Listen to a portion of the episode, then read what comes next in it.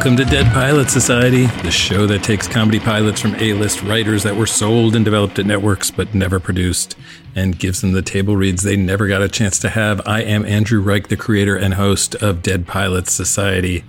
Our pilot this time is pure romantic comedy fun. I don't know about you, but I'm just not in the mood right now for some cynical cringe comedy.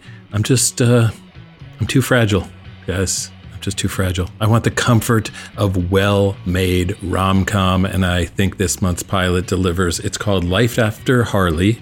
That's Life After Harley by Randi Mayem Singer. It's about a celebrity photographer who has some problems with her professional baseball player husband. First off, he's dead. And second, even dead, he's more alive than any of the other guys she's meeting. It's a multi camera show, so if it were made, it would have the laughter of a studio audience. Now, that's a hard thing for us to recreate in these days of Zoom readings. So we left all the actors' microphones open throughout the read, as well as the microphones of a couple invited guests. So you'll hear some laughs, but not as many as it deserves. Uh, obviously, it would have been ideal to have read this in front of a packed crowd at a theater, but we're all doing the best we can these days. You guys can hopefully provide more laughs at home. Randi Mayem Singer is best known as the screenwriter of Mrs. Doubtfire. Maybe you've heard of it. She's been a prolific script doctor in features, and she's also created two television shows, Hudson Street and Jack and Jill. In recent years, she's been on the writing staffs of Mom, the Mad About You reboot, and Why Women Kill. Uh, Mrs. Doubtfire fans, you're definitely going to want to listen to my interview with Randi, but so will anyone who wants to hear from a seasoned, skilled practitioner of the art, of the craft of screenwriting. Uh, and the story of how Mrs. Doubtfire ended up being her first produced credit is is pretty incredible. Uh, it's a great interview, so you'll definitely want to stick around after the read to listen to that. If you want to see and not just hear uh, this read, become a Max Fund member for just five dollars a month or more. But uh, you'll get access to the video, all of our bonus content from past years. Just go to maximumfun.org/join.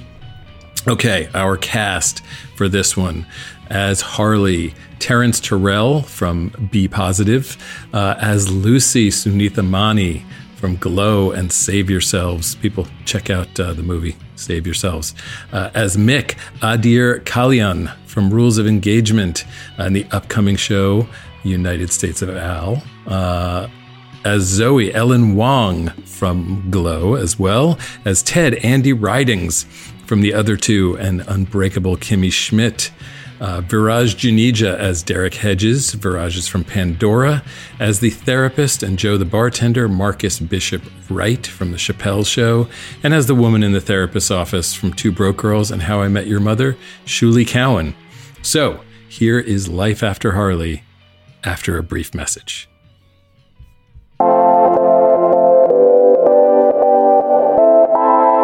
Hey, I'm Brea Grant, an e reader who loves spoilers and chocolate. And I'm Mallory O'Mara, a print book collector who will murder you if you spoil a book for me. And we're the hosts of Reading Glasses, a podcast designed to help you read better. Over the past few years, we've figured out why people read self improvement, escapism, to distract ourselves from the world burning down, and why they don't. Not enough time, not knowing what to read, and being overwhelmed by the number on their TBR list. And we're here to help you with that. We will help you conquer your TBR pile while probably adding a bunch of books to it. Reading glasses. Every week on MaximumFun.org. This is Life After Harley the Pilot, written by Randi Mayem Singer. We're in a therapist's waiting suite. Lucy waits for her appointment. She overflows with trusting girl next door adorableness and tries to overcompensate with bravado. It rarely works. A cute guy, Ted, enters, pushes his doctor's button sits across from her. There's a beat. It's always weird when there's someone else in here, isn't it? Uh, we're both probably wondering the same thing, right? What's wrong with him slash her? Oh no, I meant I meant slash the punctuation mark, not slash the verb. or the guy from Guns N' Roses. Mm-hmm. Lucy smiles. His nervous rambling is actually a little charming. This is my first time, actually. Well, I'm only in therapy prophylactically because I'm a dentist. Uh, we have the highest suicide rate of all professions. Plus, I went to Cornell, which has the highest suicide rate in the Ivy League. So, prophylactically. oh, no, please don't think just because I told you why I'm here that I'm expecting you to tell me. I didn't think that. Oh, I'm Ted, by the way. Hi, Ted. They both lean in to shake, and before Lucy can give her name, she begins to bawl loudly, unfemininely. Another beat, and then Ted crosses to her and puts an arm around her, patting. Hey, hey, hey. It's okay. You? She grabs his shirt and blows her nose in it. My husband was fatally hit in the head by a baseball. Oh, man. What, what are the odds of that happening?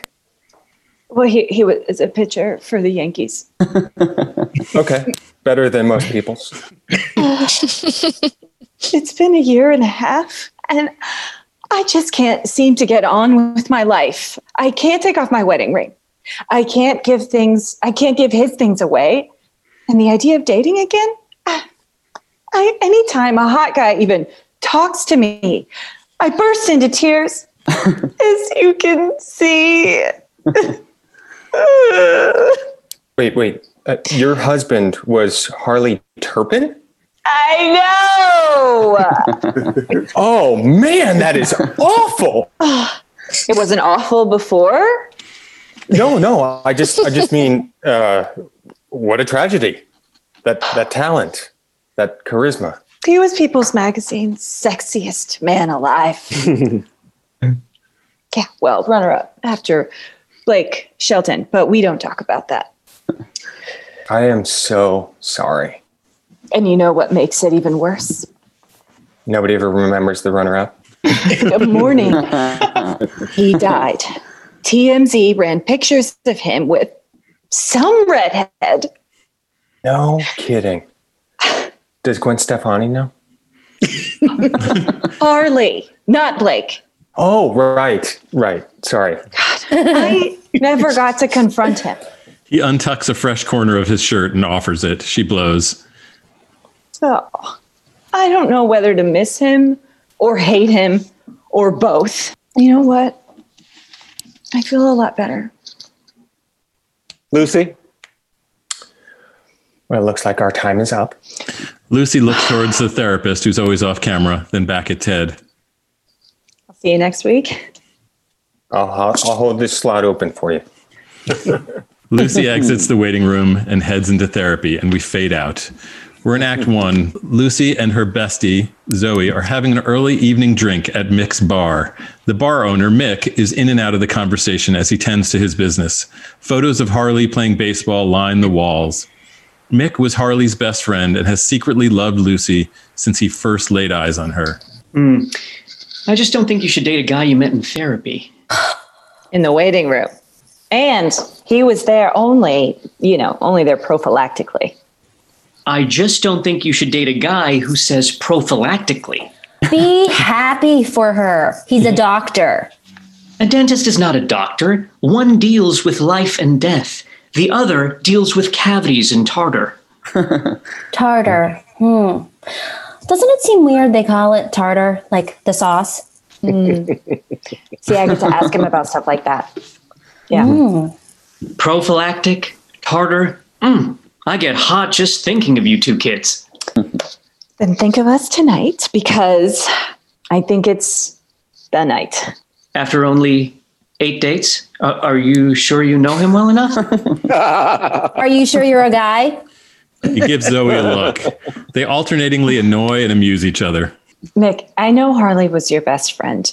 And I know this has been hard for you in a whole different way than it's been hard for me, but I've got to move on with my life. And I can't do it without your support. He looks at her with total affection. Of course, she's right. you don't have to.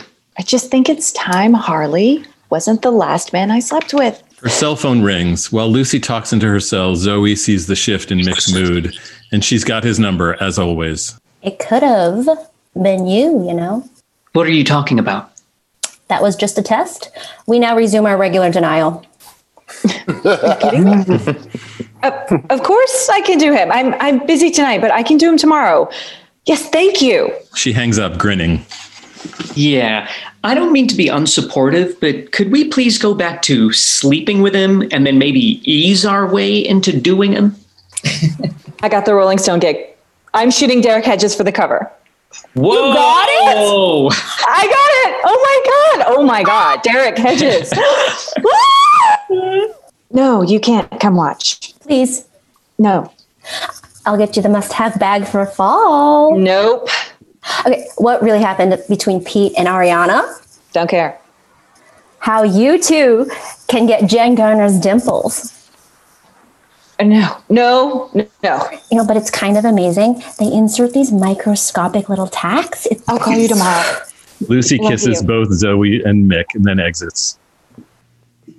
I thought for sure she'd cave on the dimples. Hey, it's my job to acquire information for the readers of Marie Claire. Huh. I thought it was your job to acquire coffee for the assistant editor's assistant. Mhm. Tell her how you feel before she ends up with the dentist. Harley would understand. Bye. I'm late meeting a guy. Zoe, nobody finds love in Raya. As she heads for the exit, I'm not looking for love. I'm looking for hot sex with men who punctuate and don't pose with dead fish. What if they pose with living fish, like in a fish tank? and we cut to Lucy's loft later that night. It's an awesome space, hip and exquisite. Cost a lot of baseball bucks. Lucy and Ted enter kissing, moving toward the sofa. Phil, the dog, immediately starts growling at Ted. Phil, stop it. I'm Ted. No, no, no, the dog. Oh, good. They plop down on the couch, kissing again. Lucy stops. You know what? Don't ask me why, but I need to be on the south end of the sofa. No problemo. I can feel that. They switch sides and start kissing again. Lucy jumps up. Wait, we need music, right? We don't need music. He starts kissing her again. Phil growls again. Lucy pops up again. Mm, More wine. I, I need wine. Yeah. As she heads to the kitchen area, Ted follows. Do you, do you want some wine? Maybe I should give the dog some wine. As Ted starts kissing her neck, she abruptly pulls away. so, what do they call it tartar? You know, the stuff you get when you don't floss. She pours himself herself some wine and heads back to the couch. Again, Ted follows. Lucy, I have a feeling I know what the problem is here. The dog snarls vicious, viciously at Ted, baring his teeth. Besides the fact that your dog needs a cleaning. He does? Wait, you do? Yeah. You're just not ready. Yes, I am. I am. I have to be. What gives you the idea I'm not ready? She downs the rest of her wine. She looks completely tense. For starters, you haven't taken off your wed- wedding ring. Lucy looks Oh, at her wedding ring on her finger. She stares at it. Yeah. Oh God, you're you're right. and it's time I did. She slowly slides the ring off, puts it in a bowl on the table. She grabs Ted, pulls him into a kiss. Now they're getting somewhere. Ted's hand moves into her sweater. Excuse me, what the hell you think you're doing? Lucy turns. Harley is standing behind the couch, and no one can see him except Lucy and the dog. Ah! Lucy springs up from the couch. Finally, you're a one hard girl to get a hold of. I'm sorry. Uh, are my hands cold? Oh my God. The dog starts going nuts, barking, tail wagging like crazy. Hey, buddy, miss you too. Yes, I did. You big goofy goofies in. You big wavy wavers in everything. Hey, Phil is jumping up and down. Lucy is staring, uncomprehending. Are you okay? Are you still here? Uh, you you don't see him? See who? My husband, r- right there. Harley mugs. Ted doesn't see him. Are you okay? Maybe we should. Uh, maybe you should lie down. Lie down. Yes. Yeah. Come on. I come back from the dead and this is how you say hello? No, welcome home. How was the trip? What's it like being on the other side? Can you really talk to a Hollywood medium or is he just making all the crap up? Come on. As Lucy heads towards the bedroom, It's just dress. I went too fast, that's all. Mick was right. It, it was way too soon to start dating again. Damn right about that. Do you want me to call your therapist? but Lucy is out of the room. Harley picks up Ted's jacket off the couch and holds it open for him to put on. I'll take it from here, pal. From Ted's POV, the jacket is moving on its own, hovering in midair. Harley throws the jacket onto Ted's shoulders. Ted exits, freaking out. Harley follows Lucy into the bedroom. Lucy is distraught, pacing, talking to herself. Harley watches a beat, smiling affectionately. Oh, Okay, get a hold of yourself. It's just your imagination. That's not Harley out there. Well, no, because now I'm in here. She spins around and sees Harley. Ah! Again, he's delighted with her reaction. You have no idea how hard I've been trying to get your attention. Opening doors, closing drawers, blowing in your ear, moving keys, blowing on your keys, and I'm just trying to get in there. You know what I'm saying? kind of hard. I knew that wasn't. Wait, no, this is absurd. This isn't happening. Then you take off your ring and bam, here I am. Phil comes running in now, barking and wagging in absolute dog worship of his master. Phil, lie down and be quiet. Phil obeys. Yeah. His tail is still flopping gently against the floor. Lucy is agog. Harley realizes what he has to do. Now shake your belly, boy. Yeah, show me your belly full of jelly. show me your belly. Phil rolls onto his back and gyrates on the floor. But if Phil can see you, Baby, I'm here. I've, I've been here all along. I was here the night you cried yourself to sleep. I was here the day you fired Ruby for washing the sheets because you wanted to keep my smell on it. I was there the day you gave my dog away for free, then felt guilty and had to pay $500 back to get him back. And I was here the night you and Zoe got out the Ouija board. And to answer your question, no, I was not attracted to the reporter from ESPN with the weird boot job. oh my God. By the way, I think you owe Ruby an apology. The sheets were getting kind of gamey. Lucy stares at him. Harley? You look great, girl. It's really you? Okay, baby steps. I got time to like sit here with you. So, You're you're really you're really here. although I would like to catch the Steelers in a half an hour. Finally, a huge, believing grin spreads across Lucy's face. She moves toward him, her hand reaching out to touch him. This is a miracle. Oh, this is crazy. Oh my God, this is wonderful. Oh my oh Harley. Man, it's good to see that look on your face again, baby. And then she stops dead in her tracks. Who the hell was the redhead in the Inquirer?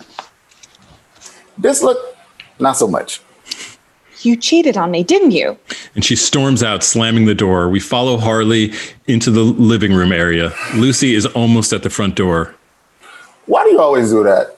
Why do you ask a question and then slam the door in my face before I can answer it? Lucy exits, slamming the front door on her way out. God, I missed you.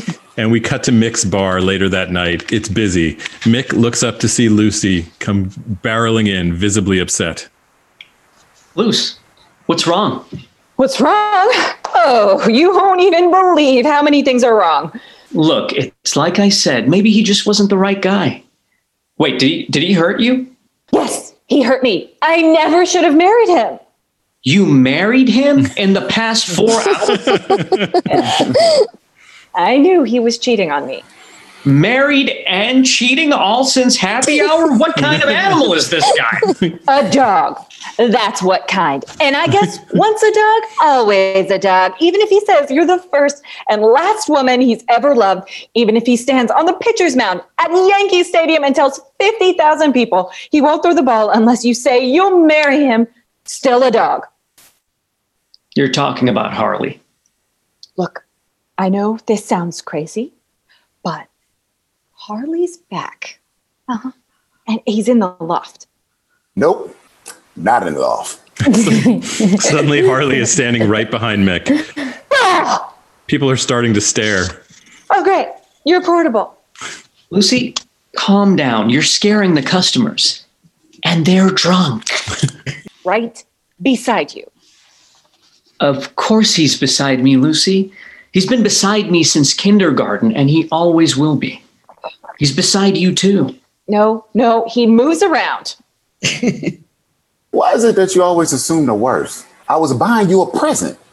What are you talking about? I'm talking about memories, keeping Harley with us. What are you talking about? The redhead, she's my jewelry connection. Your jewelry connection. Mm-hmm. What jewelry connection? Just look in the pocket, you know, the brown suede jacket. Good thing you haven't gave my clothes away. But if that's true, why didn't you just poltergeist it to me or something? Ooh, okay. Now I'm lost. I, I forgot about it. I was a little foggy, you know, with the being dead and all. Mick turns to the empty space where Lucy is staring, which means he's looking right at Harley and doesn't know it. Hey, buddy. Nice speech at the mor- memorial. I missed the hell out of you too, man. But Mick doesn't see or hear him. He turns back to Lucy, who is finally comprehending this miracle. Sweetie, I, I had no idea it was this bad. Hmm? Come on. Let's go in my office and sit down. I'll get you a drink. Well, maybe not a drink. Harley. Lucy Baby, runs wait. to Harley with outstretched arms. Baby, baby, wait, wait, wait. I can't touch you. Like, She goes right through him. His clothes are just a part of his ghostliness, and she falls with a thud onto the floor. Oh, geez. living things. Lucy looks at him a beat. You can't touch living things? Harley shakes his head sadly. What? Mick looks at Joe, the bartender, to whom nothing ever seems strange, including Lucy's behavior. He can't touch living things.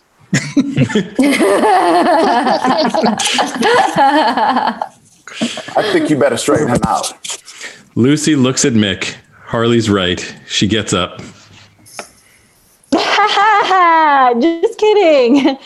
Had you going the whole time, didn't I? Well, yeah, thanks for everything. You know, I g- gotta go. Kiss, kiss. I, I'm gonna, I'm heading home. But wait, Lucy, Lucy cuts him off with a loud kiss on the cheek. Then we see Mick's POV as she exits alone, whispering as if to herself. Do you just walk or can you fly? I have so many questions. And she's gone. Mick picks up his phone and dials. Hey, Zoe, it's Mick. We've got to do something. Um, I think Lucy's officially lost it. Call me back. And we fade out. End of Act One. It's Act Two. We're in Lucy's bedroom a little later. Lucy and Harley are lying on the bed together. Lucy's wearing a beautiful new necklace that must have been hiding in Harley's jacket. It kills me that I can't make love to you, Lucy. Well, not kills me, but you, you get it. It doesn't matter. They stare into each other's eyes a beat. It might. No, it doesn't. All that matters is you're here. And you know, I think I must have sensed you. I think that's why I couldn't bring myself to. Have you been watching me the whole time? Uh, no, not all the time. I tune out when you're vacuuming and flossing, cooking in hot and cold water. But baths and showers, I never miss. So, what's it like? Oh, it's very erotic, especially when you moisturize. No, I mean being, you know, Oh, it's, it's hard to explain. I'm here, but I'm not in the game. I'm stuck in a dugout. you mean there's no like white light? And, and what about that long tunnel with the dear departed loved ones waving you over to the other side? And how come I can see you, but Demi Moore couldn't see Patrick Swayze? And only Haley Joel Osment could see Bruce Willis? Wait, they both had unresolved issues, didn't they? Oh, they needed justice and redemption before they could cross. Oh, oh no. You don't have unresolved issues, do you? Because if if you have unresolved issues and you don't resolve them, you'll be unhappy. But if you do resolve them, then you might leave me and cross over.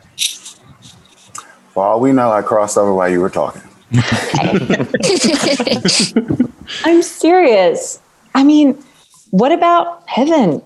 What about God? Are there angels? Are there calories? there better not be calories. Honey, I don't have all the answers. I'm not Deepak Chopra, although I enjoy saying Deepak Chopra. I wonder why that is. Deepak Chopra. Lucy and Harley stare into each other's eyes. She gets under the covers. Her phone chimes and she looks. It's a text from Mick that reads Lucy, I'm worried. Call me? She yawns and closes her eyes. Mm, I missed you so much. I even missed the stuff I hated. Deepak Chopra. Mm, stuff like that. She turns to face him, and we know that if she could, she'd burrow her head into his shoulder. She smiles, and we cut to the living room area the next morning. Harley's on the sofa watching a football game, Phil by his side. Lucy's next to him, munching popcorn, happy. What should we do today? Go to the park? A movie? Dim sum? Let's go to the gym and hang out in the women's locker room. I've always wanted to do that. it's something we can do together. Oh, wait. What am I talking about? We should go to Brooklyn and see your folks and tell them that you're. And you saw what happened with Mick. They'll have you committed. Yeah, they never liked me, did they? They wanted you to marry a nice Catholic girl from Brooklyn, not the corn queen of DeKalb. Mm, they loved you. They wanted you to, they thought you like tame me. I did tame you. Harley is staring at the TV again, his head slowly tilting to 45 degrees. Phil's head is doing the exact same thing. Close up on the TV, the camera is aimed at two cheerleaders' asses. I'm sorry, honey. What? You're both dogs. What? I may be married, but I'm not dead. Okay, I may be dead, but I'm not blind.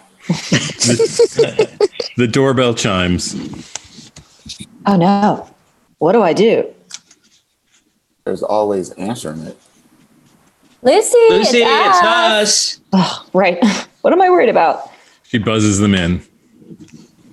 Play dead, Phil. Come on, I'll do it with you. Phil plays dead. Zoe and Mick enter. Are you okay? Lucy, are you okay? We've been We- we've worried been sick. Sick Why about didn't you it. answer Why your didn't answer our calls? What is wrong with your dog? I'm fine. I'm fine. And everything's fine. Now, chase your tail, boy. Phil shoot, shoots up from playing dead and starts circling in place. what is wrong with your dog? And why are you watching sports? What do you mean? Oh, I love sports. Mm, You always said you were just pretending for Harley. That is not true. Uh oh, there she goes again. Oh, hey, is it the big shoot today? Oh God, I completely forgot.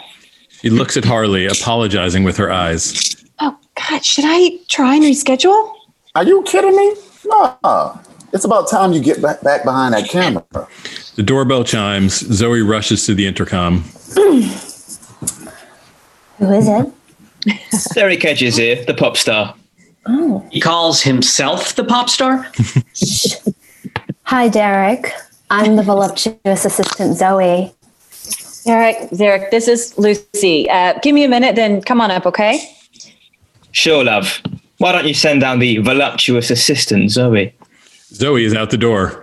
Lucy turns to Mick with Bye. desperation. Go. Pr- protect him.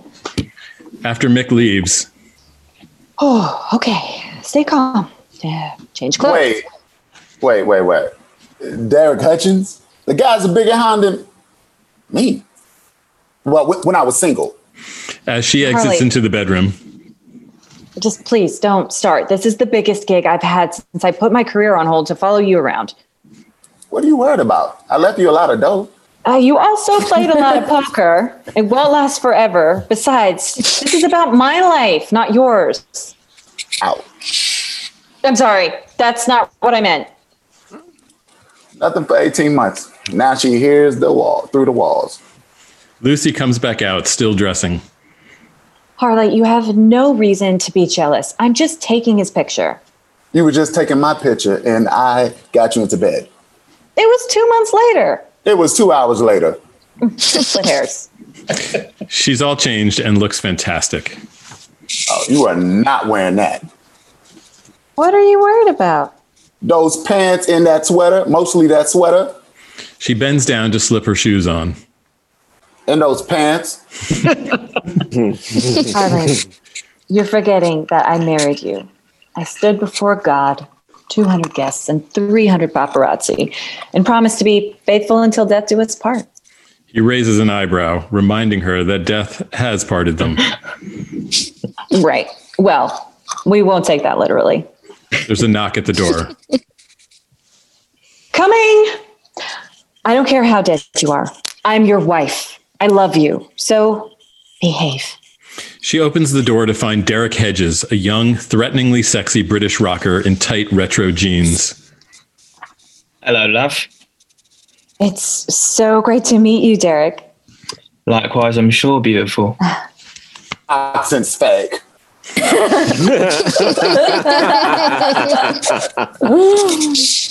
Bloke from Rolling Stone didn't tell me you were gorgeous. The crotch is fake too. These guys all stuff their socks in their pants. You know that, right? You're so sweet. Come on into the studio. He leads Derek into her studio, Harley and Phil following. Stay. She slams the door in Harley's face, and we reset to the studio. Lucy and Derek enter. There are lights, backdrops, various stools and such, and a few props. So, what's your concept, love? She realizes she has nothing planned and nothing set up. Mm, I'm picturing a kind of uh, a stripped down thing. Brilliant. He starts unbuttoning his shirt. Oh no! You tell him, babe. Harley is now behind Derek. Make your mind up, love, on or off. On. Uh, off. Derek takes off his shirt while Lucy sets up some lights. She turns around just as he reaches for his zipper. Oh, not your pants. Yeah, nobody want to see your sock. She registers his bare chest for the first time. She can't help but stare. Derek sits down on the stool. How do you want me, love? Hearing that, Harley knocks an umbrella light over in Derek's direction. Lucy goes to grab it and lands in Derek's lap. Nice move, you. Can I get a copy of this one? His breath tickles her and she giggles. I'm so sorry about You that. You gotta be kidding me. You're into him, aren't you? I am not No, what? uh, into you. I, I mean, I, I I love your music. I'm I'm so honored to be. No worries, love. Let's just get this shot. Liar. Okay, fine. I'm into him. How could I not be? He's Derek Hedges, and I'm a hot-blooded woman who hasn't had sex in a year and a half. Brilliant. Then today's your lucky day. Fine. Just jump into bed with him. I don't want to jump into bed. No worries, we can do it right here. Then why are you acting like this? I this is how I make my living. Bollocks. You expect me to pay? Shut shut up. I'm not talking to you. Okay, this is bloody weird. He starts buttoning his shirt to go. Now look what you've done. Derek looks around. Who is she talking to? Okay, okay please don't go, Derek. I I- I haven't gotten off one shot. Well, then let me. You're fired. He turns to the empty space where Harley was. What the hell? Good luck, mate. Derek leaves. Oops. There's a beat, and Lucy storms out of the studio and into the living room area. Come on, baby. Tomorrow your agent will get on the horn with his agent and then That job was important to me. She goes straight to the coffee table. There'll be better jobs, better outlets, bigger stars. Go bigger- away. I'm not talking to you. Loose, come on. She takes her wedding ring out of the bowl.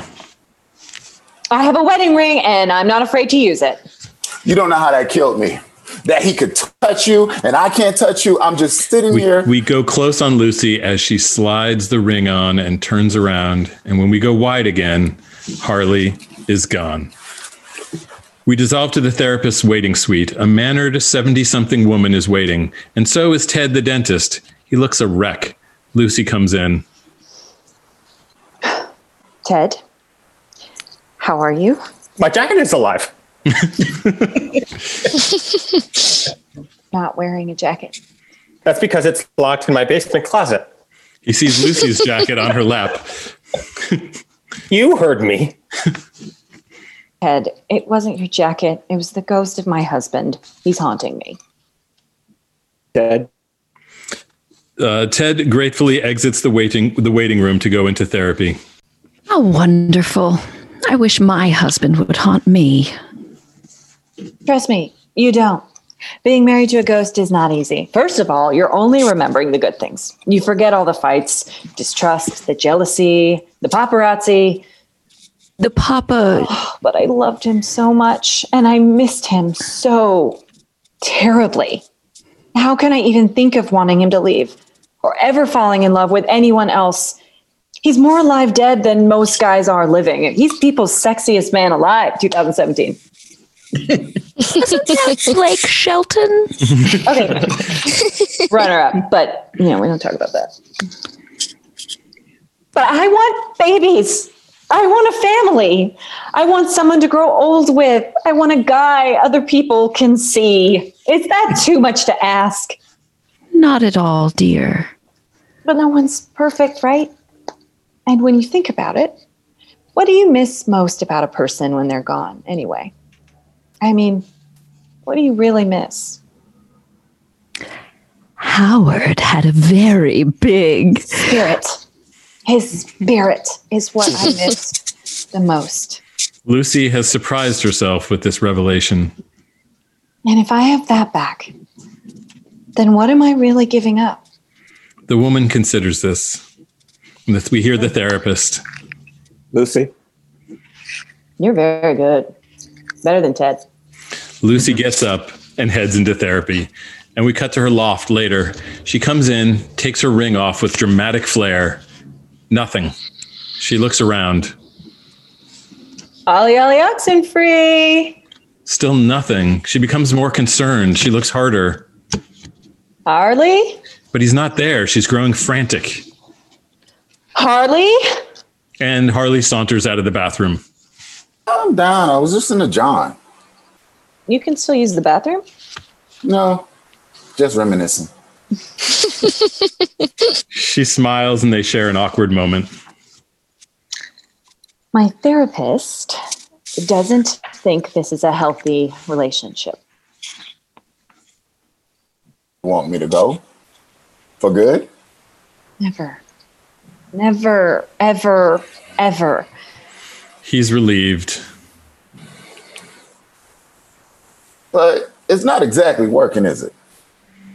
She shakes her head.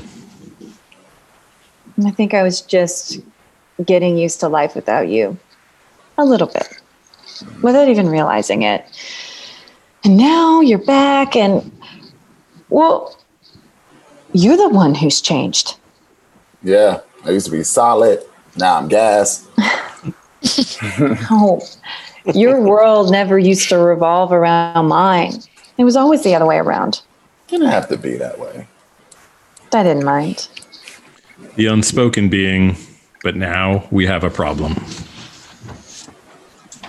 How are we going to do this, Harley?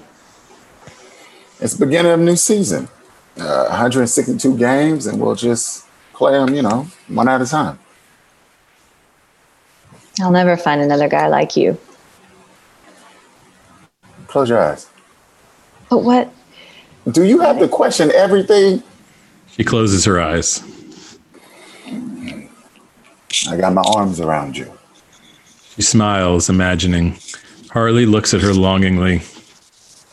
Hmm, it's kind of like phone sex, only without the phone or the sex. You're the love of my life. She she looks at him adoringly.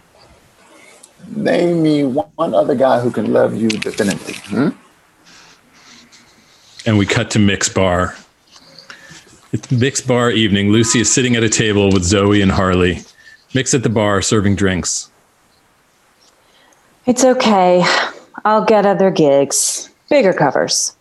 True, true. Especially after they see what you do with Derek Hedges. She shoots Lucy a smile. Lucy lights up. Call him at the Mercer to reschedule. hmm He said you can shoot him there. And if you order room service, I highly, highly recommend the chocolate marshmallow cake. Ugh. Harley gets up, covers his ears, and heads to the bar. What did you do? I told him I'd sleep with him if he'd give you another chance. Zoe, you didn't. Oh, I was gonna sleep with him anyway. Please. Lucy kisses her, and then How was it? that was a sock in his pants. Mm-hmm. at the bar, at the bar, Harley is now sitting across from Mick. There's a game on the TV, and they both watch. He's wide He's open. wide open. Get, get him the ball. Are you a, not, another, another snack? Snack, No. Oh!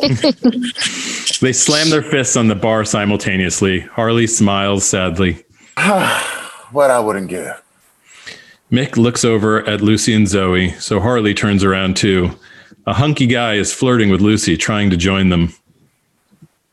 He's not good enough for Mick. Not by a long shot. Joe, the bartender, approaches Mick, drying a glass. He senses Mick's mood. Everything okay, Mick? I love Lucy. Harley looks at Mick. His eyes go wide. Joe looks at the TV, thinking that Mick wants I Love Lucy, the show. What? You don't want the game on? Mick looks at Uh. Joe. No, no, it's it's it's fine. Never mind. And off Harley's expression, we fade out. That's the end of Act Two. We're in the tag in the therapist's waiting suite. Lucy's waiting, Harley sitting next to her. He's checking out a gorgeous woman, Diane, sitting near them. I wonder what's wrong with her. Just because someone's in therapy doesn't mean there's something wrong with them. Can I come in with you? No, you are not coming in with me. Why not? Uh, because it's private. The woman moves farther away from Lucy, and we hear the therapist. Diane? Diane is relieved to go into her therapy appointment. Diane looks interesting. I'll go in with her. Harley gets up. You sit down. Diane turns back and gives Lucy a look. Either I'm going in with you or I'm going in with her. Lucy pulls her wedding ring out of her purse at the ready. Try me. Harley sits back down. Diane goes into her session, shaking her head, and the therapy therapist calls. Lucy? Now Lucy exits into therapy. Harley is left alone. But then Ted enters and sits down with his jacket in his lap. Harley lights up like a devil, and we fade out. End of show.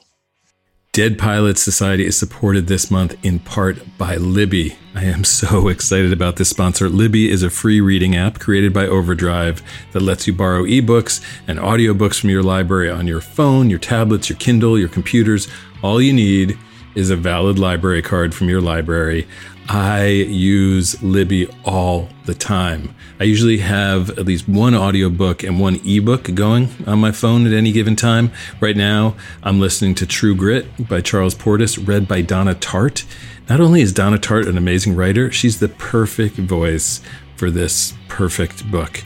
Uh, and the ebook I've got right now is uh, The Big Goodbye by Sam Wasson which is about the making of Chinatown. Great for anyone interested in uh, film history or the history of Los Angeles. Um, even if you don't have a library card currently, you can read samples of any book you see. I've done this a lot. It's just it's better than even just browsing. It's hard for us to browse in bookstores right now. Just download a bunch of samples, read a bunch, and then and then for God's sakes, get a library card. Why don't you have a library card? So Libby works just like your physical library.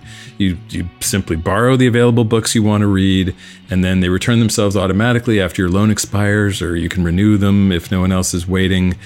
Look, start reading with Libby now. It's it, it's free. You just need a library card. Go to meet.libbyapp.com to sign up.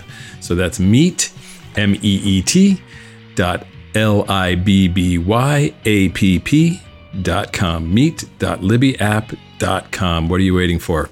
Hey, you like movies? What about coming up with movie ideas over the course of an hour? Because that's what we do every week on Story Break, a writer's room podcast where three Hollywood professionals have an hour to come up with a pitch for a movie or TV show based off of totally zany prompts. Like that time we reimagined Star Wars based on our phone's autocomplete. Luke Skywalker is a family man and it's Star Wars, but it's a good idea. Okay, how about that time we broke the story of a bunch of Disney Channel original movies based solely on the title and the poster? Okay, Sarah Hyland is a 50 foot woman. Let's just go with it, guys. Or the time we finally cracked the Adobe Photoshop feature film. Stamp tool is your Woody, and then the autofill is the new Buzz Lightyear. Join us as we have a good time imagining all the movies Hollywood is too cowardly to make. Story Break comes out every Thursday on Maximum Fun. I don't know why I'm using this voice now. I'm here with Randi Mayem Singer. Hi, Randi. Hi, Andrew. Um, so let's let's just start by talking about the pilot. Now, how many years ago did you write this pilot? I am almost I am almost embarrassed to say, but I still love it. Um, it was 2007 or 2008. It was, I know this, before Facebook was really a thing because I had to uh, take out some very old references for the for the Dead Pilots reading. Reference to to Friendster. Friendster, right? yeah, yeah, yeah. Um, and uh, some other things, yeah, that you know that I, were just so old. So yeah, it was a while ago. It was um, it was for it was with Warner Brothers and it was for NBC.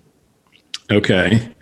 And do you remember now? A lot of these questions you're going to have to reach far back into your memory.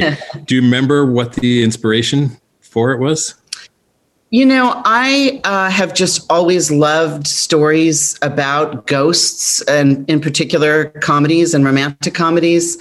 I wrote an adaptation of the uh, uh, of a remake of the Ghost and Mrs. Muir for Fox that never that never got made. Um, Sean Connery was briefly attached. Uh, I wrote a, remake of Topper for Disney with Steve Martin that has never gotten off the ground.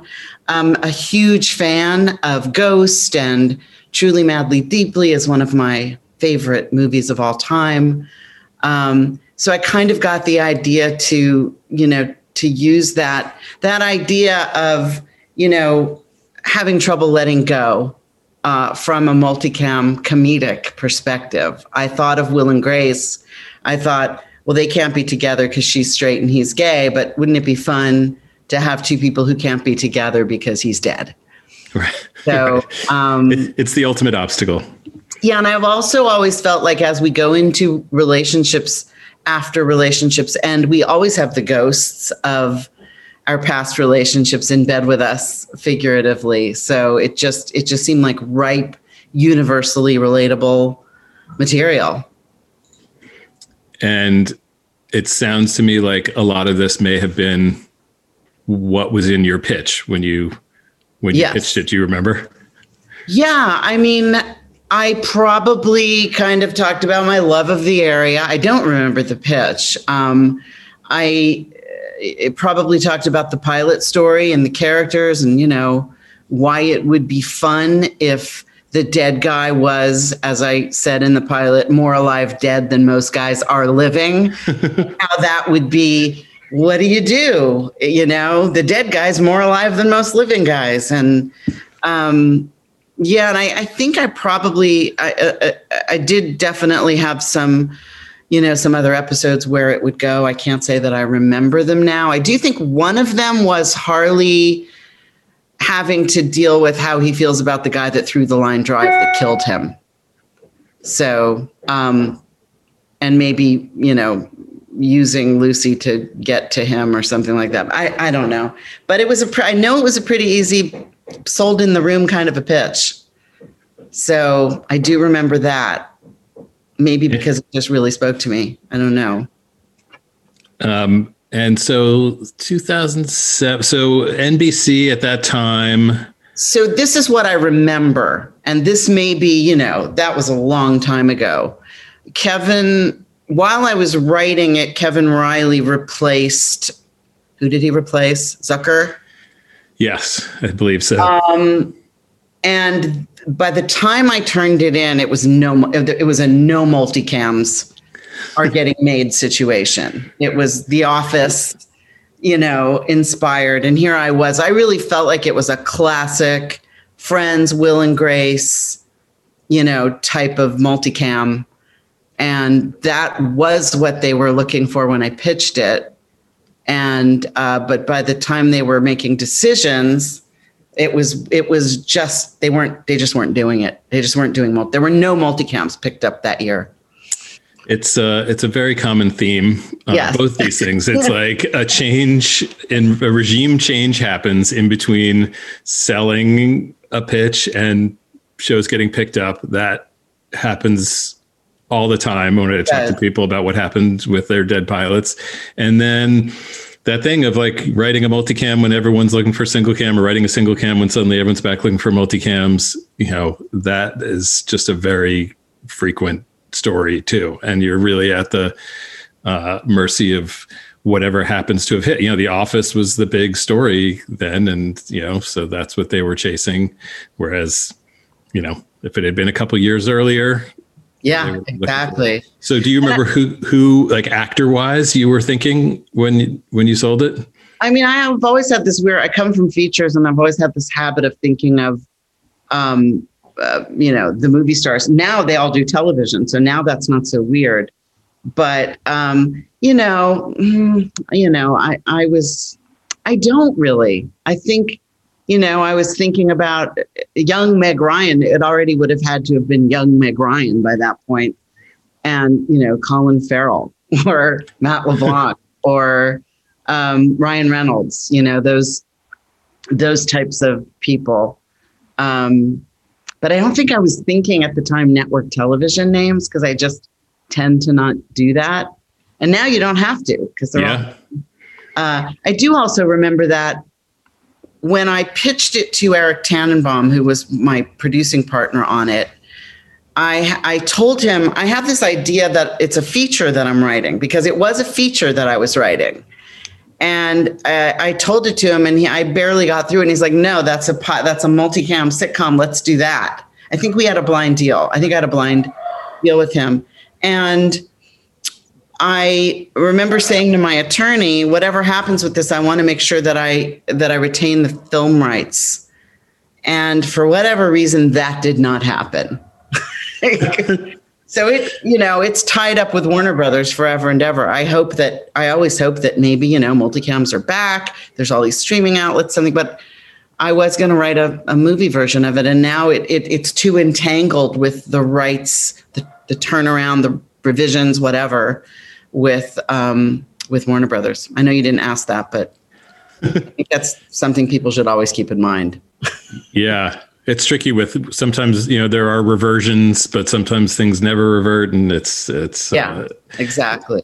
um, that you know so it, there is a high concept and um because there's a ghost That's and true. and that concept of high concept is one of these thorny things where it seems like no one's ever no network's ever saying we're really looking for high concept things and then yet every now and then something high concept does make it through and sometimes is is really successful um A good place. a good Yeah. place. Uh, Yeah. I mean, that's the kind of thing where it's just like, I mean, how many afterlife scripts had been, I mean, we did a, a, a script for Dead Pilot Society that was very similar. Actually was sold the same year as The Good Place, but I've, I've read other pilots from years back that were about the afterlife or something, you know, high concept like that. And they often are rejected as being too high concept until suddenly there's The Good Place.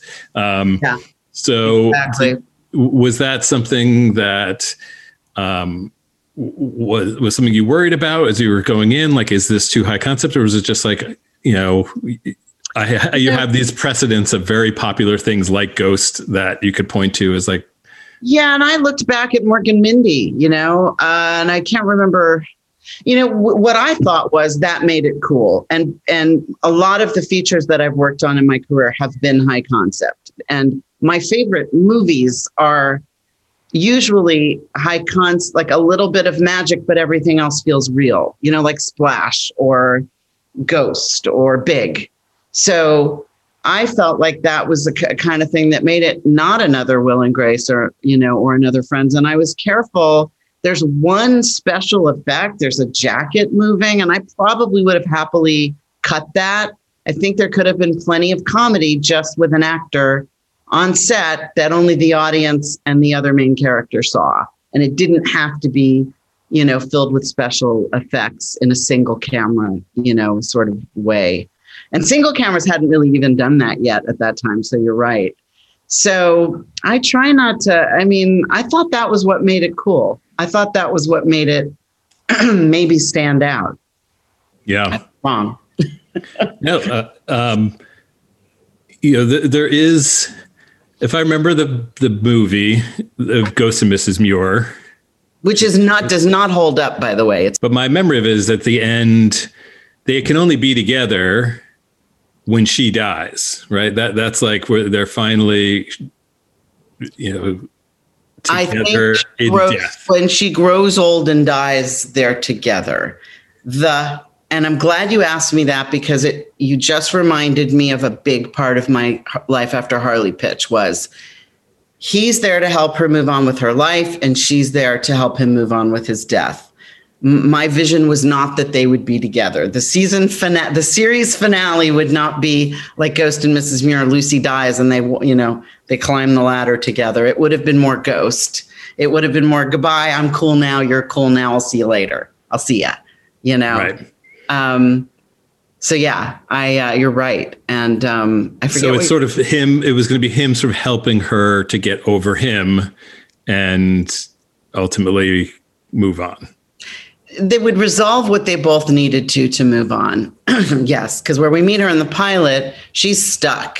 She's comparing everybody to him. She just, you know, she's trying to date. And and he doesn't, he's been trying to get her attention since he died, and he's finally got it. So it was, you know, it was gonna be that. And it isn't, it is similar, you know, to a lot of romantic comedies where they can't be together, except they really can't be together. I think like I think about like the classics like Cheers, you know they can be together. So that's harder in a way. But I, you know, I, I felt like it was a fun, it was a fun construct that they really can't, they can't touch. She can't have kids, you know, no one can see him. so it's frustrating. It wouldn't be a very good plus one, Right. you know. And, and there were no plans for so she can see him, the dog can see him, but there were no plans to make it that anyone else was able to. No, you know, maybe I would have had them go to some kind of Whoopi Goldberg and Ghost kind of thing. I don't know. And that- did you think? I mean, what about Mick? So you've got this best friend who Yeah. was in love with her, and was there a thought that that's that that was ultimately the guy for yeah, her?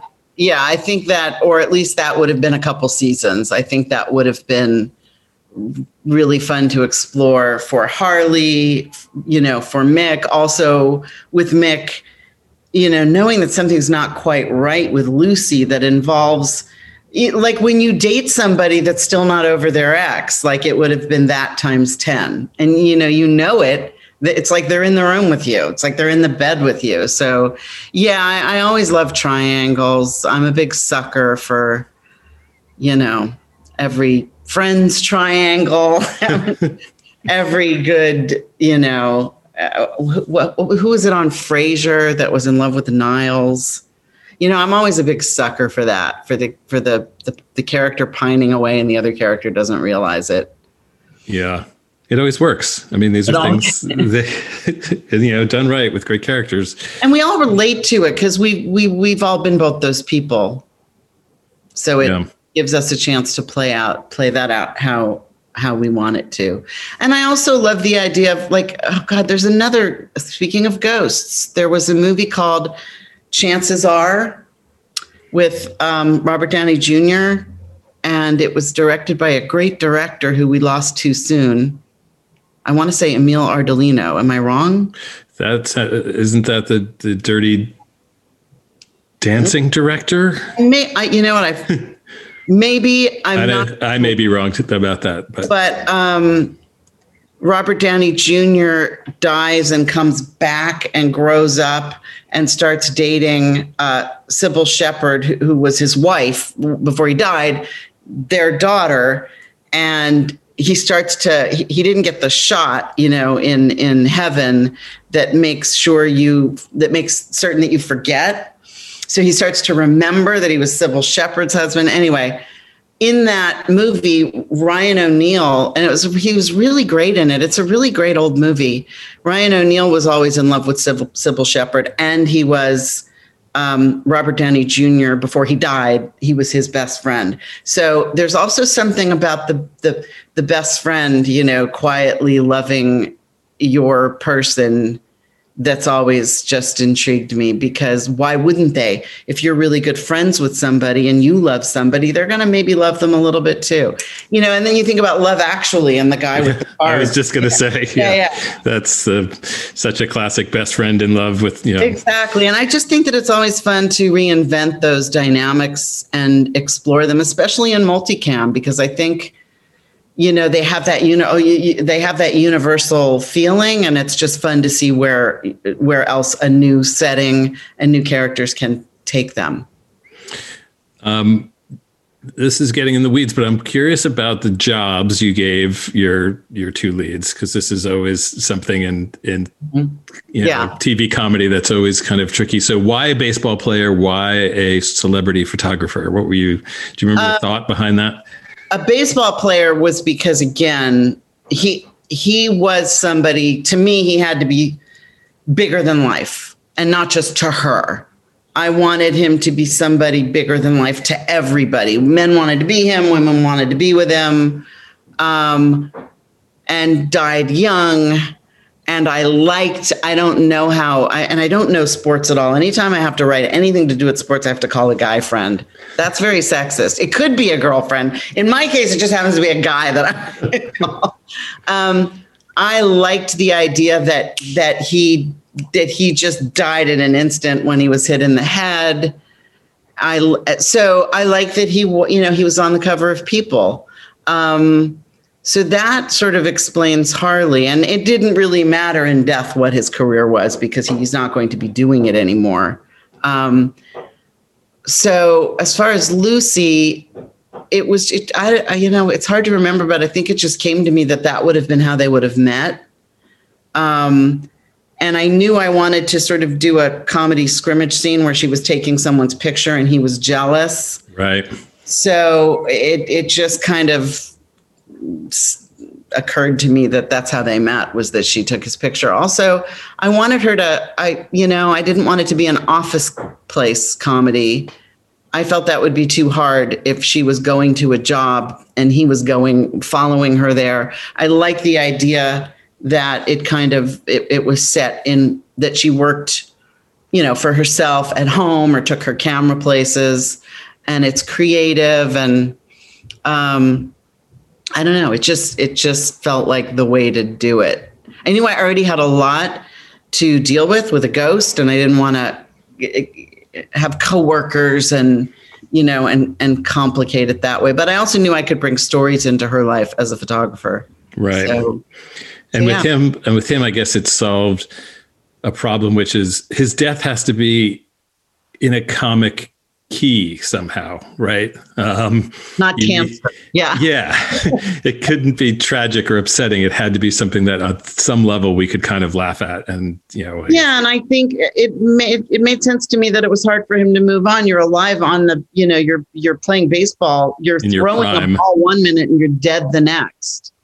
So if we were to ever see that in a flashback or imagine it, it would have been really tough for him. So it just, yeah, it just, it, yeah, I liked him having a little bit of celebrity. I guess there's a there's also a little sort of Sam Malone to it. Now that yeah, I- I wondered.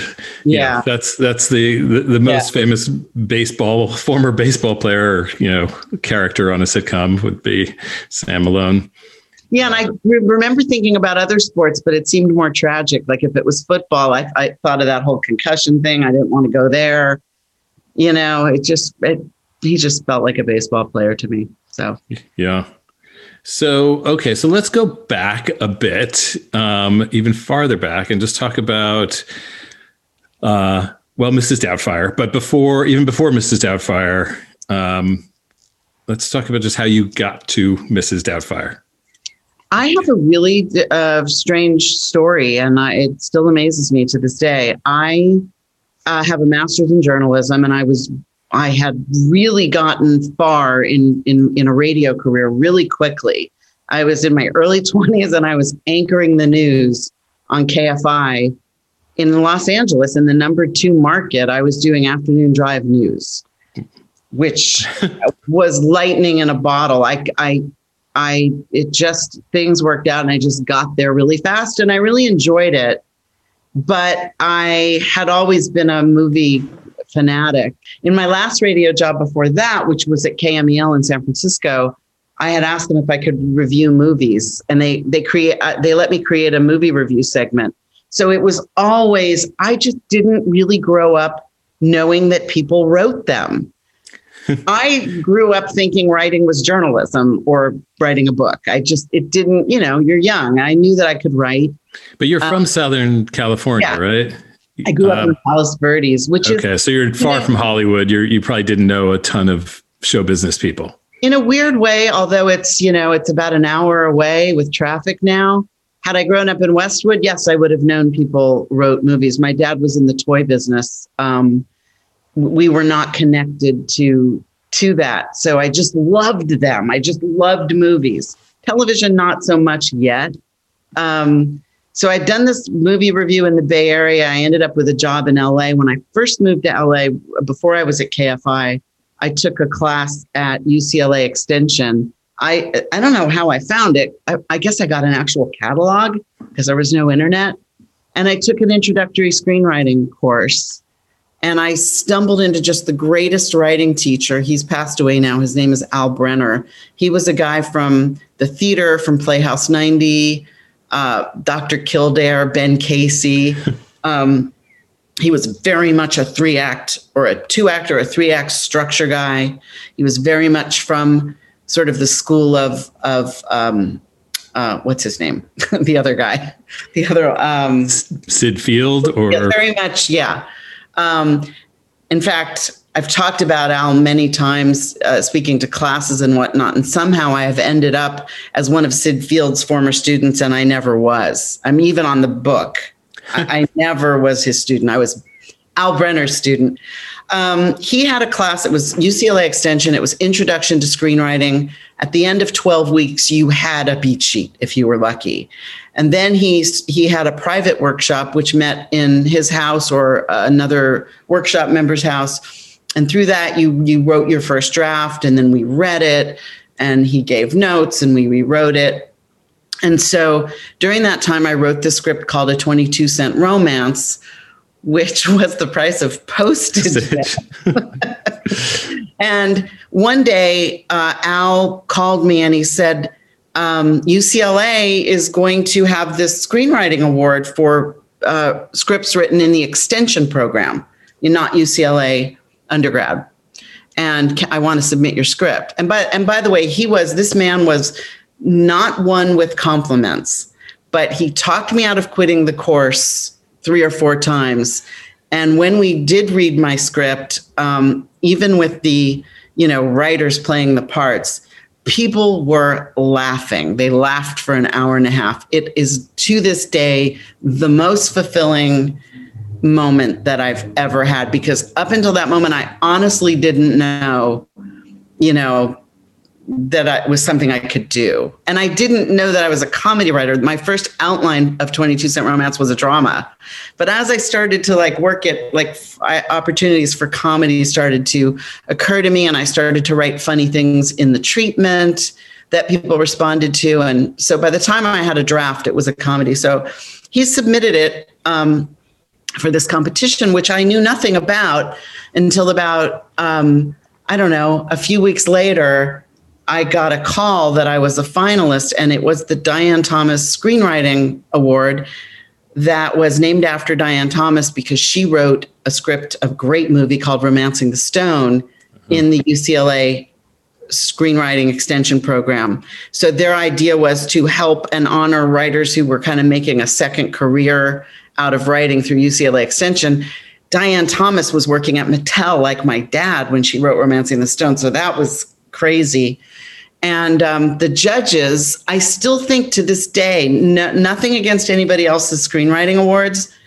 The judges for the Diane Thomas Award back then were James Brooks, Robert Zemeckis, Kathleen Kennedy, Steven Spielberg, Michael Douglas, um, and others. That's They were- insane. they were the judges. They loved her. And and by the way, I don't know where it is, but if you can get a copy of Romancing the Stone, and I should say Diane Thomas was killed in a car accident during the filming of Jewel of the Nile, the sequel. But if you can get a copy of of Romancing the Stone, her writing is incredible. It is incredible. I mean, just even the stage direction is uh, something else. So I um, I found out I was a finalist, and then a few weeks later they had a big banquet, and and all the finalists were there, and I won first place, and Michael Douglas gave me the award, and I Oh, unbelievable. This Yeah. is the first thing you've ever written, right? I mean, this is and, and by the way, there's good and bad to that. Yeah. Just like there's good and bad to your first movie that's produced being a big blockbuster. yeah, sure. Yeah, and I want to talk about that. That's probably worse, to be honest. Right. but um, it, was just like, um, again, this is another really old reference, but you probably know it. The big picture. Oh yeah. Oh god. Do you Sure. remember? Oh my god, remember- I've watched it remember his- times. Remember his answering machine when he was hot? Mm-hmm. that was my answering machine after that Diane Thomas Award. And it sold every studio, four studios were bidding on it. They were all trying to get an actor. So they're back then. Now it's like you've got to bring the actor, right? To sell to set up the project. They were getting actors, so they would be the one I picked. Um I forget one of the studios was trying to get Kevin Costner. Orion Pictures got Dennis Quaid in and they made him read the script. I'm told they made him read the script in, in the office. This was like back when, you know, Hollywood was just very freewheeling with money and, you know, making dreams come true. Now I think you've just got to do so much more free work to get there. But um, so it's sold to Orion Pictures with Dennis Quaid attached to play the guy and it died in development hell. Um, I will say now, in part because Orion was about to fall apart and declare bankruptcy. I also had a producer who was not very good attached, who was Dennis's par- uh, producing partner. I'm not going to say her name, but to this day, the worst producer I've ever worked with. um, but I think that it mostly failed because um, the script was a female driven romantic comedy. Uh, the male part was juicy and good and fun and all kinds of great things, or Dennis wouldn't have said yes. And he was very, you know, hot then for that, you know, that type of role. But uh, suddenly a male star was attached. So it, it was the now very predictable to me, push me, pull you of, well, how do, well, what's his story? And yeah, you have to beef him up, and then it's. I kind of had to, to tr- I had to try and reinvent it and everything that inspired it. Um, you know, it was it was sort of it happened one night slash Moonstruck inspired, and if you imagine that you're telling Moonstruck not from Cher's point of view, but from Nick Cage's point of view, like Nick Cage had a great role and a great story, and so did the character Dennis was going to play, but it wasn't. It didn't begin with an interruption in his status quo. You know what I mean? Mhm. So whatever, it, it it died in development hell. I like to think of it as frolicking in development heaven, but it did it did um, it it really got it, it. Everybody read it every time that I was out to lunch, and I was introduced. People knew it. It was a, it was a there was an article the LA Times used to do best unproduced scripts, and it was in there. And then I wrote another spec um, on the heels of that one, which also sold in a bidding war. So within a year, I had two feature spec that also didn't get made. But Um, you probably were now you'd been paid like Yeah. probably a good amount of money, and you're now launched as a writer, and people know who you are. Yeah, I was at the time. I think uh, 22 Cent Romance was starting to look pretty dead, but I was doing rewrites on the second one for Touchstone, which was then a division of Disney. And I had been given a blind deal by Warner Brothers that I was working on. And then my agents called me about this book that um, Fox had called Alias Madame Doubtfire, and they were just look, they were looking for a writer. They had heard a lot of pitches. It still blows me away to this day that it that it even would have taken them any amount of time to find a take because to me and i don't know what the other writers pitched and for all i know it was because i had a lot of heat you know um, but to me the um, it's a children's book it's very dark it's um, the timeline is is quite different but to me like it, it, was a story about a guy that will do anything to be with his kids i don't know what I, I don't know what the other writers pitched but i got hired to to do that. And um, so, yeah, I, I, left my job in radio. My family was really worried about that. As soon as I sold the fir- option, the first one, I, I left. And they were, they're like, but you don't you want to wait and see? And I felt like, I can't. I've got to devote 100% of my time to getting this off the ground. And um, so I didn't wait tables and write script after script. and I didn't, you know, I wasn't a writer's assistant. I admired everybody who who just writes script after script while earning, you know, crappy money and finally gets, you know, an assignment or something. I I didn't go it didn't happen that way for me and I'm pretty lucky, I think. I don't think you can follow my path. I, you know, yeah. Do I don't think so. Not that exact no. path. No. Yeah. Um, For, for and the writers I, listening, I don't think, uh, yeah, this isn't the one where like, okay, now I know what to do. I'll just, uh, I'll become a radio news anchor and then I'll, yeah. you know, go to UCLA Extension. And although I do think that uh, my um, structure foundation that I got from Al Brenner um, has a lot to do with had a lot to do with why 22 Cent Romance worked. The magic sauce, if you have a point of view or if you can turn a phrase, like that you have to figure out, you know, on your own. But knowing solid structure has really been the foundation of my career because so much of my feature career has been doing rewrites more than I, even to a degree that I regret. Um, because they would come to me and I would say yes because I was afraid, you know, to say no has been fixing scripts and fixing structural problems and um, and things like that. So the other thing that's odd about my career is that shortly after Mrs. Doubtfire, my attorney was good friends with the then head of ABC. And I had a meeting with him about doing television. And back then, you know, feature writers just didn't do television. Yeah, there wasn't much crossover.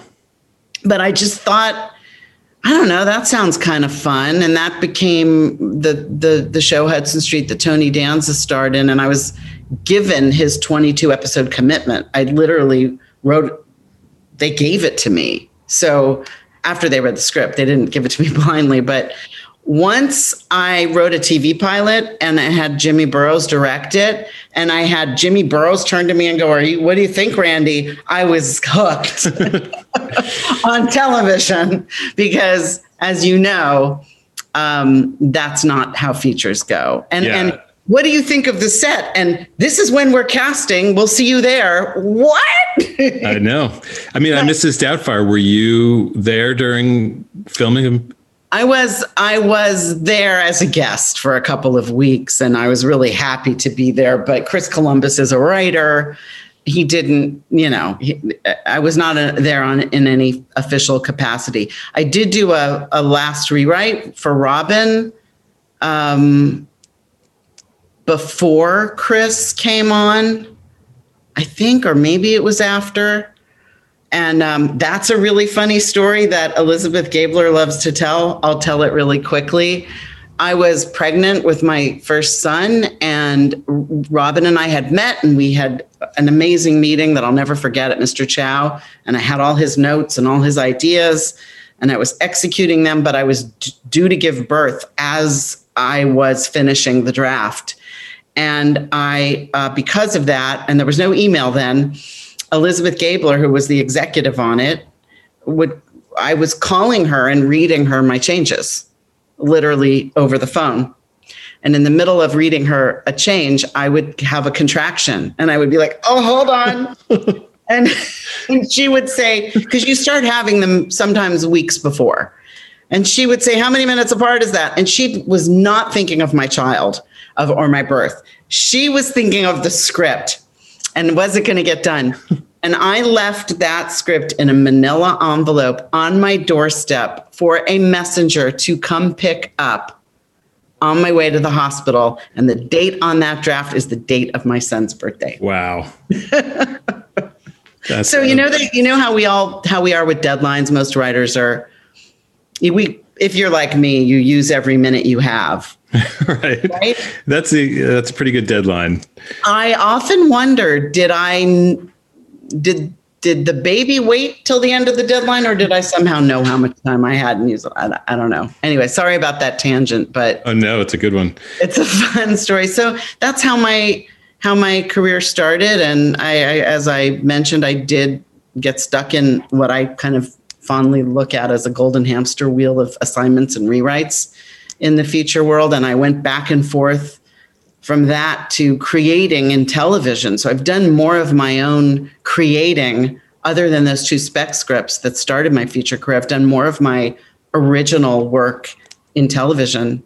Um, uh, So, yeah, so there was Hudson Street, which I got to say, to prepare for this, I I found uh, on YouTube this like Entertainment Tonight segment about Hudson Street, and that season it was this incredible time capsule because it was like that same season was Caroline in the City and the Single Guy, and it was just like I guess Friends and Friends and ER had started the the year before, and there were all the shows that were sort of chasing friends and it was like Liz Phair's supernova was the music at the background of this entertainment tonight so it was like this amazing 90s uh, moment um, did you do a whole season of that so you had yeah. the 22 commit season Yeah. Episode Uh, commitment? It was tricky because it was i would say the way a lot and it got some great reviews. I, I would say the way people described it was cheers in a police station.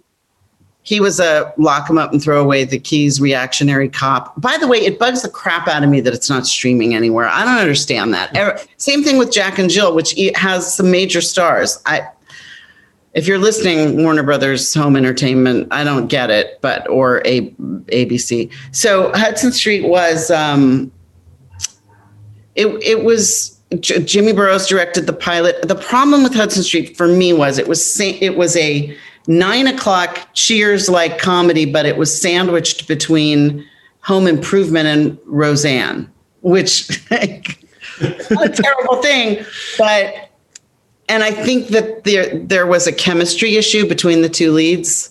Um, it's, it's lori laughlin right Lori Loughlin, yes. laughlin laughlin sorry yes Yeah, no, I know. Everybody pronounces it that way, but uh, I know because I worked with her. Yes, who's now famous for other things. Um, maybe that's a reason why it might not be streaming maybe, but it was, you know, it was an amazing experience, and it did so much for my comedic chops to work in multicam because, you know, as a comedy writer in features. You, don't have that laboratory of, of laughs. And we did two filmings, um, which some shows did back then. On, on a Friday, we did one at five and one at eight. I don't, what would it have been? I don't remember. So a lot of times we would, um, not only would we try and punch up jokes uh, in between takes, a lot of times we would do really quick punch ups between um, filmings and to hear, to, to see how just, uh, inverting words or hitting a different word or go, taking a different approach altogether on the punchline would go from dead silence, as um, you know, yeah. Um, was yeah, those little technical things where you're often like, oh, you're just not ending on the laugh. Like you you went two words past where the laugh was, and suddenly it's not a laugh because those things you learn when you're doing it, you're hearing your words read aloud every day for weeks and weeks and months and months. You really do. There's nothing like it. And I feel really fortunate that I had that uh, early in my career because, you know, I, and in a way, it makes you a little more annoying, you know?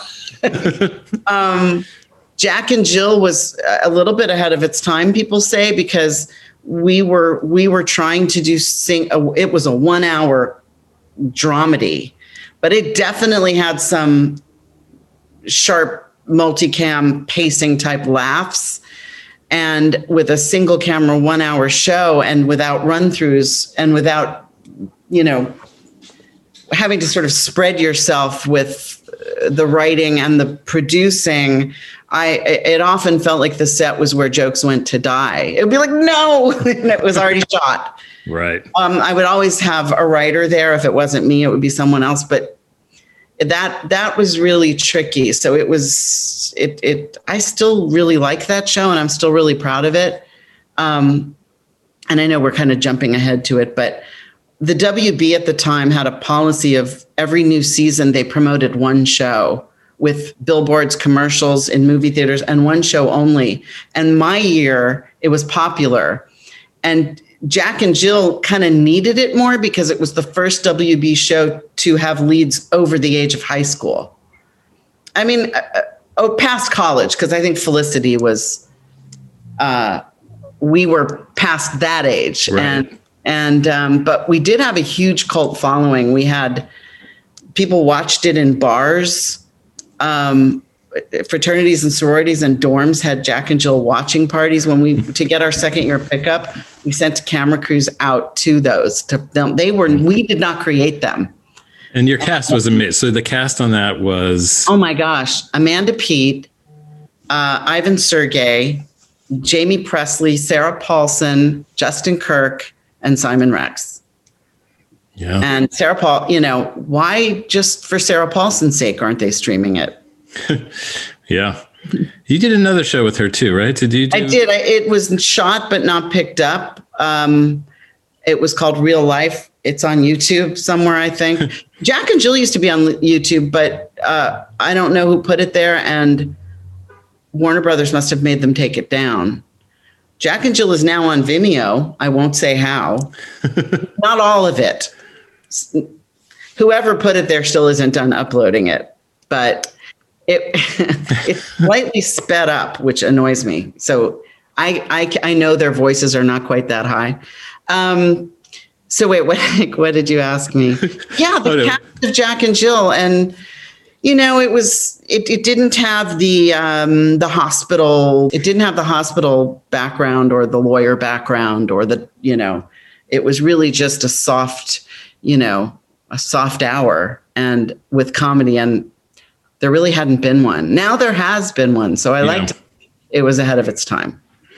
Um, and so in between, so while you're doing those shows, you're also still doing script doctoring work and features. Yeah, yeah. So I had this was Hudson Street and then Real Life and then Jack and Jill. I sold quite a few pilots after Jack and Jill. I almost shot one, but it was unplugged a week before shooting. Um, and then I kind of really went back to features for a while. Um, a lot of family comedies. I wrote one spec, I think, that I didn't get anywhere with. Um, and I think that's my one big regret is that I was afraid to turn down assignments and rewrites that kept coming to me and write more original feature material. It was just hard for me. It was like a bird in the hand. And I also really, really like doing rewrites and, and production rewrites and script fixes.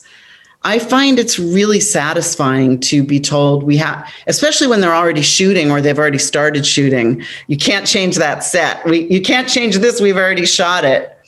I find that really um, using that muscle. It's really satisfying to, you know, whether there are constraints like that or not, to just come in and, you know, Solve the puzzle. it Yeah. and, and I've been successful at it. And I often, you know, people say, you know, when you do that, are you worried about credit? My rule of thumb is no, I don't think about credit. I don't change things just to change them.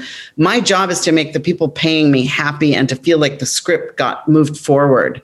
Sometimes that means getting credit and sometimes it doesn't. But what it always means, if you do it successfully, is more work doing that. Right. So, um, there's the good and bad of that. So when you do that, thinking back to those Al Brenner, you know, th- those classes, yeah. How much of that is just instinctual at this point, and how much are you really breaking things down and looking at looking at it uh, according to a sort of structural uh, template? Do What you know a what great, mean? Yeah, what a great question. I used to make note cards for every scene. I do not do that anymore. Um, I'm ashamed to admit it. Really, I think that I give I make the work harder on myself by not. Um, but as far as the the main, you know, what are they called? Retaining walls. You know, inciting incident, end of the first act, the middle of the second act, the end of the second act the blind spot is removed. It's like I still use some of Al's um, verbiage, and it's funny. I call it the blind spot is removed. And I was just watching David Mamet's masterclass, and I know he was talking about the same moment, and he called it something else, but I can't remember what. And I'm like, oh, that's the blind spot is removed. Um, and real goal, false goal. You know, people call it want need, but those things have become I think, instinctual, even to the point where when I watch a movie and I don't like it, I usually can answer in my mind, it's usually those things that are missing because I think they're not just and the and rules are made to be broken and it, I believe you just have to know them.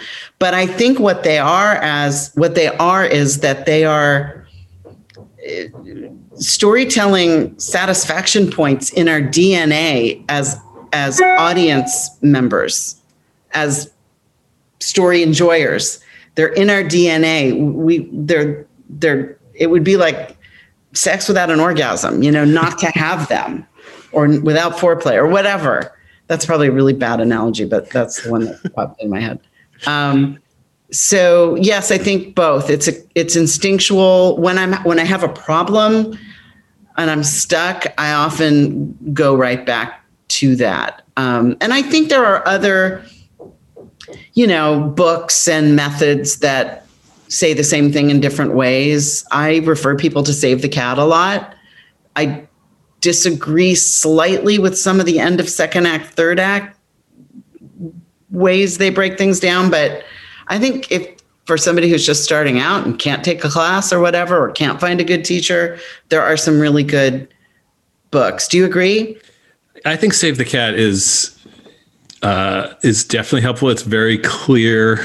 Um, I remember when I was just starting out taking Robert McKee's class and finding it somewhat paralyzing because when you are analyzing Casablanca or Tender Mercies, those movies are so perfect and and amazing that it for me it was just like what I was writing was just well it's just not as good as those things. And so it just felt like I, the standard was so high and that's somehow what I was getting rather than okay here's here's a clear kind of path and and the questions to ask. So I find sometimes it's just I'll forget about asking myself some very basic questions, but they are very helpful if you know what they are and you can just take a step back and go, okay, okay wait, does, does my character, you know, what does my character want? Or some of the, you know, is it clear what they want, what they need? Those mm-hmm. those kinds of questions. Sometimes you can just like, get caught up in so many the minutia of things and forget. No, no, no. It's not about that. It's not about what the character's job is or the, the set or the thing. You know, it's it's a, there's a fundamental question where there's not something driving you forward in the script and it also helps you see like for me one of the most helpful ones is like is this scene serving a purpose? Like could i take this scene out? oh yeah. Um yeah. and often you're just like oh, god i've just been killing myself over this scene i didn't realize it's because i don't even need it. I don't need yeah. the scene. David mamet actually talks more than anything about that. If, you, if it doesn't if it's not moving the story forward take it out. Yeah and his whole burn the first real you know thing you know it's it's helpful. Sometimes you're like i don't i can start here you know what's weird though is I some of some shows that I particularly like, or even movies that I particularly like, I will often notice there are scenes that I don't think are necessary, but yet I still really like them.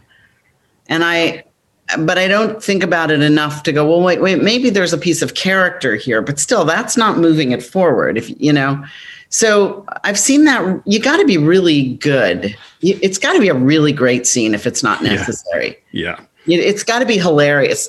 I- think Judd Apatow does it too. Another really great masterclass. My pandemic thing has been Legos and masterclass. you see the Statue of Liberty behind me. Ah, yes. Oh, wow, that's Lego. That's amazing. Sorry, Yeah. sorry, podcast listeners, you can't see it, but it's uh, it's impressive. That's right. Um, right. So yeah, I I uh, I do think that the more you do it, the more instinctive it becomes. But it's good to go back to your toolbox if something's not working. You know, that's your wrench. That's your screwdriver. Yeah, I think that's what it is. I think these things are helpful to fix problems. They're not good starting places. I think people kind of look at, okay, here's the structure now I that I here's the the beats that I have to hit. Now I'm going to try and think of things to match those beats and you can't do that. You have to start sort of somewhere else. But then you Mm-hmm. can look at at, at at those structures and tools to fix the problems once you've started somewhere else. You know, and that said, the thing I I never have taken a course or studied beyond being an audience member television structure. So I have found that some of what I've learned in feature structure applies to the beginning of a television pilot, but only if it's a premise pilot, you know, and I I often that I have gone way more on instinct with It just being a fan of television and knowing that I need to end some small part of the story in a pilot, but be but show the audience there are so many places to go that they want to come back for because they're you know they're they are different structurally and television can have what, five or six acts or two acts or you know Yeah. So I don't even know if there is there a save the cat for television like I don't even know no I've never read one. I'm sure. I'm sure there is one, but I, but I also do think for so many of us who just grew up watching so much TV, a lot of it is just ingrained. It's just like this feels like we need a couple more beats. You just sort of know from having. Yeah. And you know there's a commercial so you want yeah. Although all of that's changing too. I mean, uh, you know, you used to have to have a premise that you felt like you could get 10 seasons out of. And now a lot of the streamers are very explicit. Like, if we can get three seasons, we're happy. So that really changes everything because it doesn't have to be so open ended where you basically kind of do the same thing week after week. It can be much more of a stretched out movie kind of. Yeah, no, I consulted on a show uh, for CBS All Access year before last, which was th- uh, three stories in three different timelines, and and they were ten episodes. And what it really boiled down to was three features. Right. I thought, you know, that's really because they were in three different time periods and they didn't intersect. It, it was three features Yeah. um, with like the first two being the first act and then the next whatever you know five being the second act and then whatever i'm bad at math Um, so at a certain point, you started going on staff of. of so shows. yeah i was working on uh chipmunks movie when i was asked to consult on chuck one of chuck Lorre's shows and i had not really thought about doing that but um, as someone again because i'm such a weird my career was so weird that i went from writing movies to creating two two shows and and a, you know and a third that I shot that didn't get on the air. So I never was I never had that laboratory school of being a staff writer and watching other showrunners do it. I did not have that and I was asked, you know, do I want to go work on Mom, which was Chuck Lorre's show? And at the time, I mean, he had in one building, he had Mom, who's uh, Mom, um, Big Bang, Mike and Molly, and Two and a Half Men. And I just wanted to sniff at that. I just wanted to see how you do, like, how do you do that, and how does he do it? And um, so I went and did that, and then I didn't do that again for for a while. I was uh, busy with a couple other things, and then I wrote a spec pilot, which I still have, which I'm still trying to put, put together. And I had now been out of television technically since 2013, working for Chuck. And my sh- my last show ended in 2001. So I really felt like at that point, I guess it was 2018 when I worked with uh, Marc Cherry on Why Women Kill, and then um, Peter Tolan and Helen Hunt and Paul Reiser on Mad About You reboot. At that point, okay, I think I'm done with features. Features are that's a whole other conversation. TV is what's happening. I think I want to permanently go back to TV. and it made sense for me to. I'm sorry if this the answer is too long winded. I just felt like it made sense for me to be back in the room at a up, upper level, not running the show, um, just to get you know, just to get back into it. And those were the two things that came along that appealed to me, where that I felt right for, and I'm really glad I did it. I I'm kind of glad I'm not doing it now in this Zoom world, like all of my friends are. Yeah. Um, and right now, I, I optioned a book that I'm writing as a pilot for Sony, and soon I will be able to talk about it. There's a couple little legal things that have to be um, ironed out. I'm so excited about it. It's for streaming or cable. Uh, it's such a juicy, it is a little bit high concept. It's one of those things that just isn't on TV. And I'm so excited about it. So I really haven't been looking at staffing. I'm very much just wanting to focus on that. I'm in the outline stage. Um, so does that, yeah. So that's why I wanted to go. So I worked with Chuck Lorre, Marc Cherry, and Peter Tolan. And, you know, Not bad. those were some the good and bad in all of them and things I would do and things I would not do. I'm glad I've had that experience now. And have you felt, having been, uh, you know, in TV for quite a while, being a woman in television, have you felt a change? Um, I have to answer that really honestly.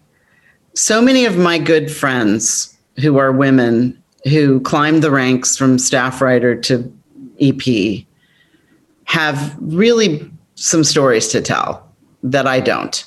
I was the, you know, I, I I came into television as the creator in the room, even though in the beginning I had a co-showrunner. Um, so I can't. I, I escaped a lot of that.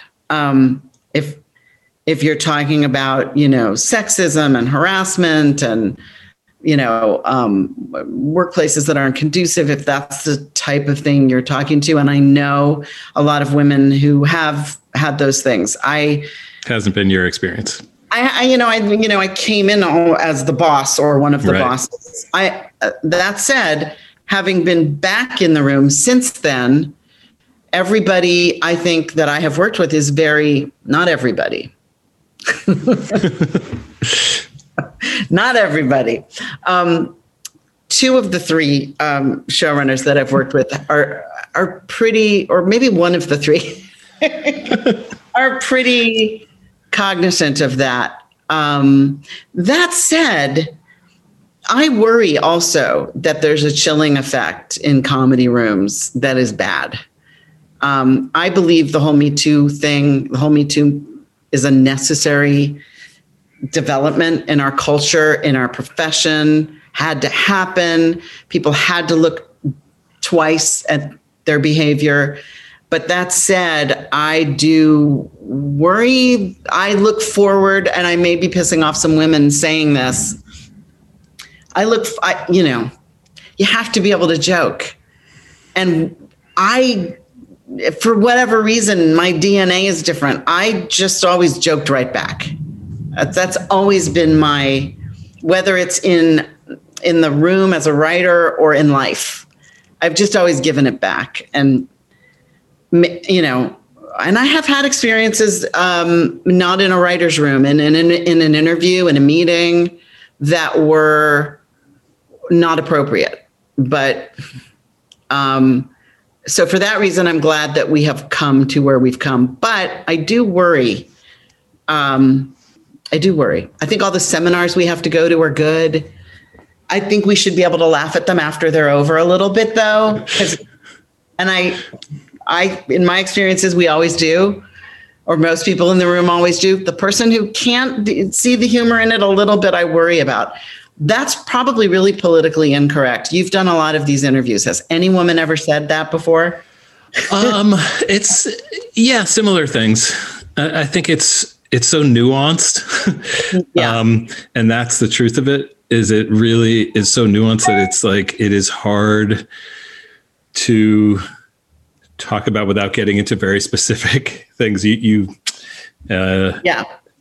And there's there's a there's a spectrum and I Yeah. also worry about the far seriously grotesque criminal end of the spectrum being lumped with the you know lesser end of the spectrum or the part of the spectrum that does come from a different time you can't pretend it wasn't a different time it Yeah. was Yeah. you know so again i'm glad that it's it is what it is i think that there's a pendulum and i'm hoping that it will land to where everybody gets it and we ha- and we don't have to worry about it so much Do you think you could that Mrs. Doubtfire could be made today? Oh, that's such a funny question. So I I'm not involved in the Broadway musical that had to shut down uh, for the pandemic, but I am close to the people involved and I adore them. And I went to the uh, the previews in Seattle, and I was about to go to the opening night in New York, and.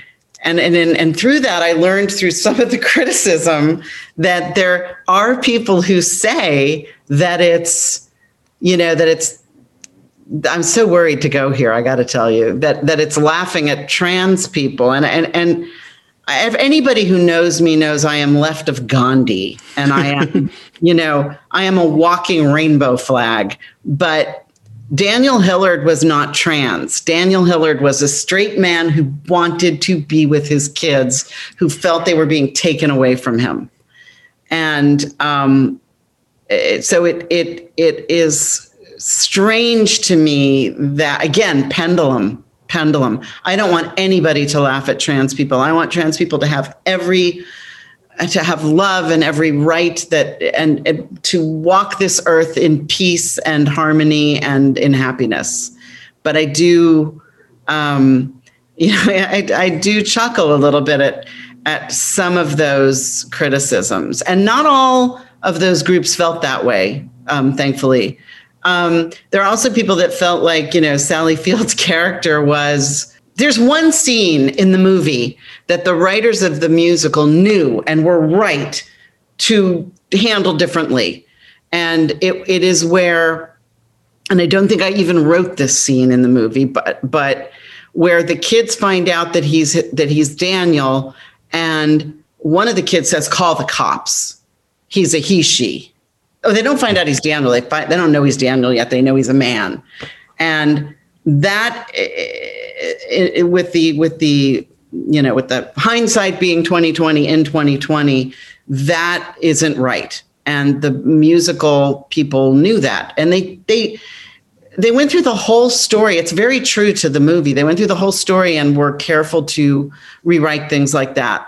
Um, but so but i don't you know i feel for both sally field's character and daniel's and robin's character in that movie and the reason i wanted to write that movie was because i really have always had and I've always been proud of the fact that it was a little bit ahead of its time in saying there's all kinds of families, like he says at the end. And some families have two mommies, and some families have two daddies, and some families have mommies and daddies that don't live together. And love is what matters, and that those are the ties that bind. And I'm, you know, and, and I'm I'm I'm proud of that. And I don't think that it's laughing at uh, trans people. Um, if Daniel had to put on a gorilla costume to see his kids, then he would have put on a gorilla costume, you know? Right. Um, So I don't know the answer to that. I think everybody is is understandably and justifiably looking at all of those types of stories with a magnifying glass, and they should be, and that's good. But you do also have to, you know, keep in mind the time. I so was talking to somebody about Fast Times at Ridgemont High. And holy cow! So I went back and love. Whoa! yeah, it's it's rape culture. It's you know Yeah. that's that was the movies the you know at the time you know Yeah. rape culture was acceptable and laughed at and just expected and yeah it's, yeah, uh, no, and you know, but but I think the mistake is to just feel like oh we can't show our kids these movies it's just like no you show them and you talk to them about it and you you discuss these things but it's just- exactly. you, you you can't just hide all of art that was made before you know the me too movement and just say like no it's those are those are important to see and have a historical perspective on, but they shouldn't just be tossed out as valueless. Um, Yeah. Yeah, it's funny because the book that uh, the movie is based on was written. It's a children's book. It was written to help kill, uh, help kill, help kids deal with divorce. But it's much darker than the movie. And Dan Robin's character in the book um, fantasizes uh, when the kids are saying things the mom said about him, disparaging things, and he's like serving them tea with bread he he fantasizes he's cutting the bread and he fantasizes he's cutting her neck and when he's tying the scarf around the pitcher of lemonade he fantasizes that he's strangling her and and it's dark and funny and I I sometimes laugh when I think about what if the if the movie were like the book. But but when you think about it, that's what fairy tales do. That's Yeah. what monster stories do.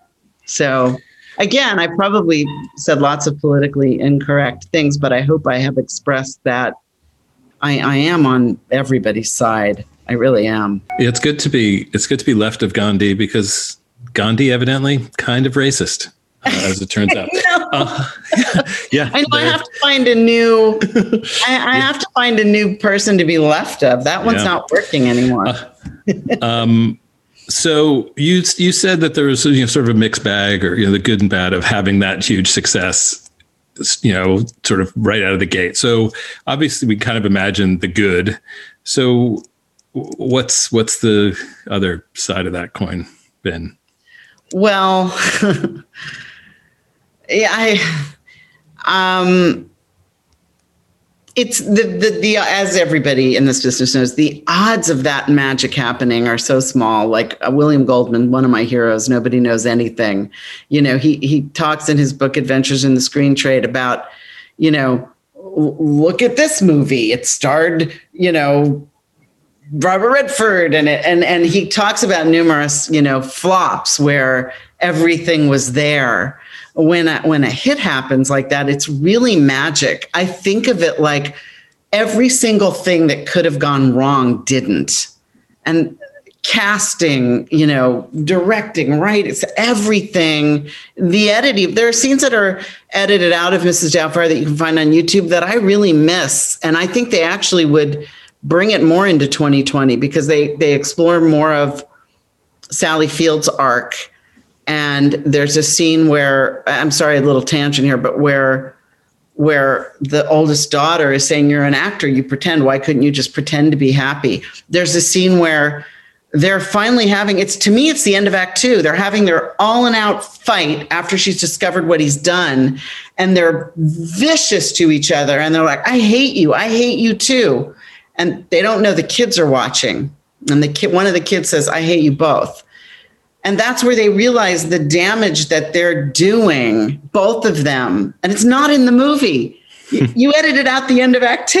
Like, how does it even? But it's a hit movie. Um, so I think the odds of that happening are are so small. And as it, you know, I look at my heroes like Judd Apatow, who has hit after hit after hit, but he has so much more control. He's he's writing and directing. As a writer, I think that, and I've wanted to direct, but it just it just hasn't happened. Um, I just think the odds of another Mrs. Doubtfire happening are really small. So you're just, you know, you're just, uh, and I've had, you know, several projects, including Ghost and Mrs. Muir, um, and a couple of others, including two two original pitches that came so close to getting made, with like within inches, and a studio had left, or um, I had a I have I had a movie that Paul Feig was going to direct and Reese Witherspoon was going to star in, and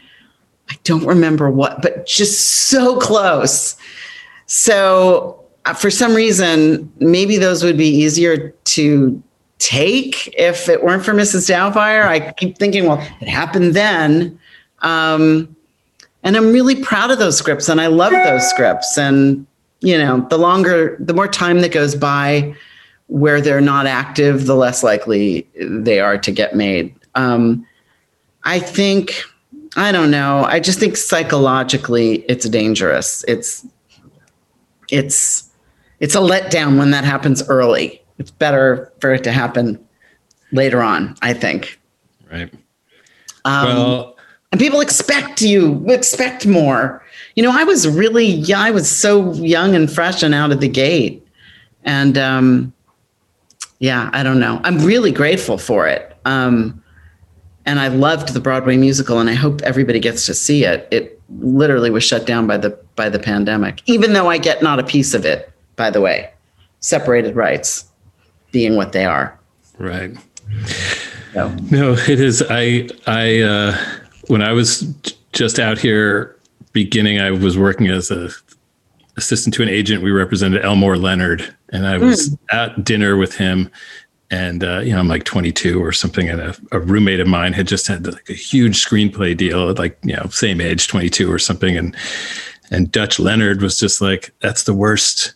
You know, don't wish for that. He's just like I, you know, that, he was like an advertising copywriter. He didn't write, publish his first book till he was in his 40s, I think, and you know, he had this perspective like that's the that's much better, you know, to, and you know, but on the other hand, even having that kind of success that you could had with that movie at any point in the career is just so extraordinary that. Um, it often has so little to do with your work. It's really so many magical things happening. Here, here's the other thing. I never considered myself a family comedy writer.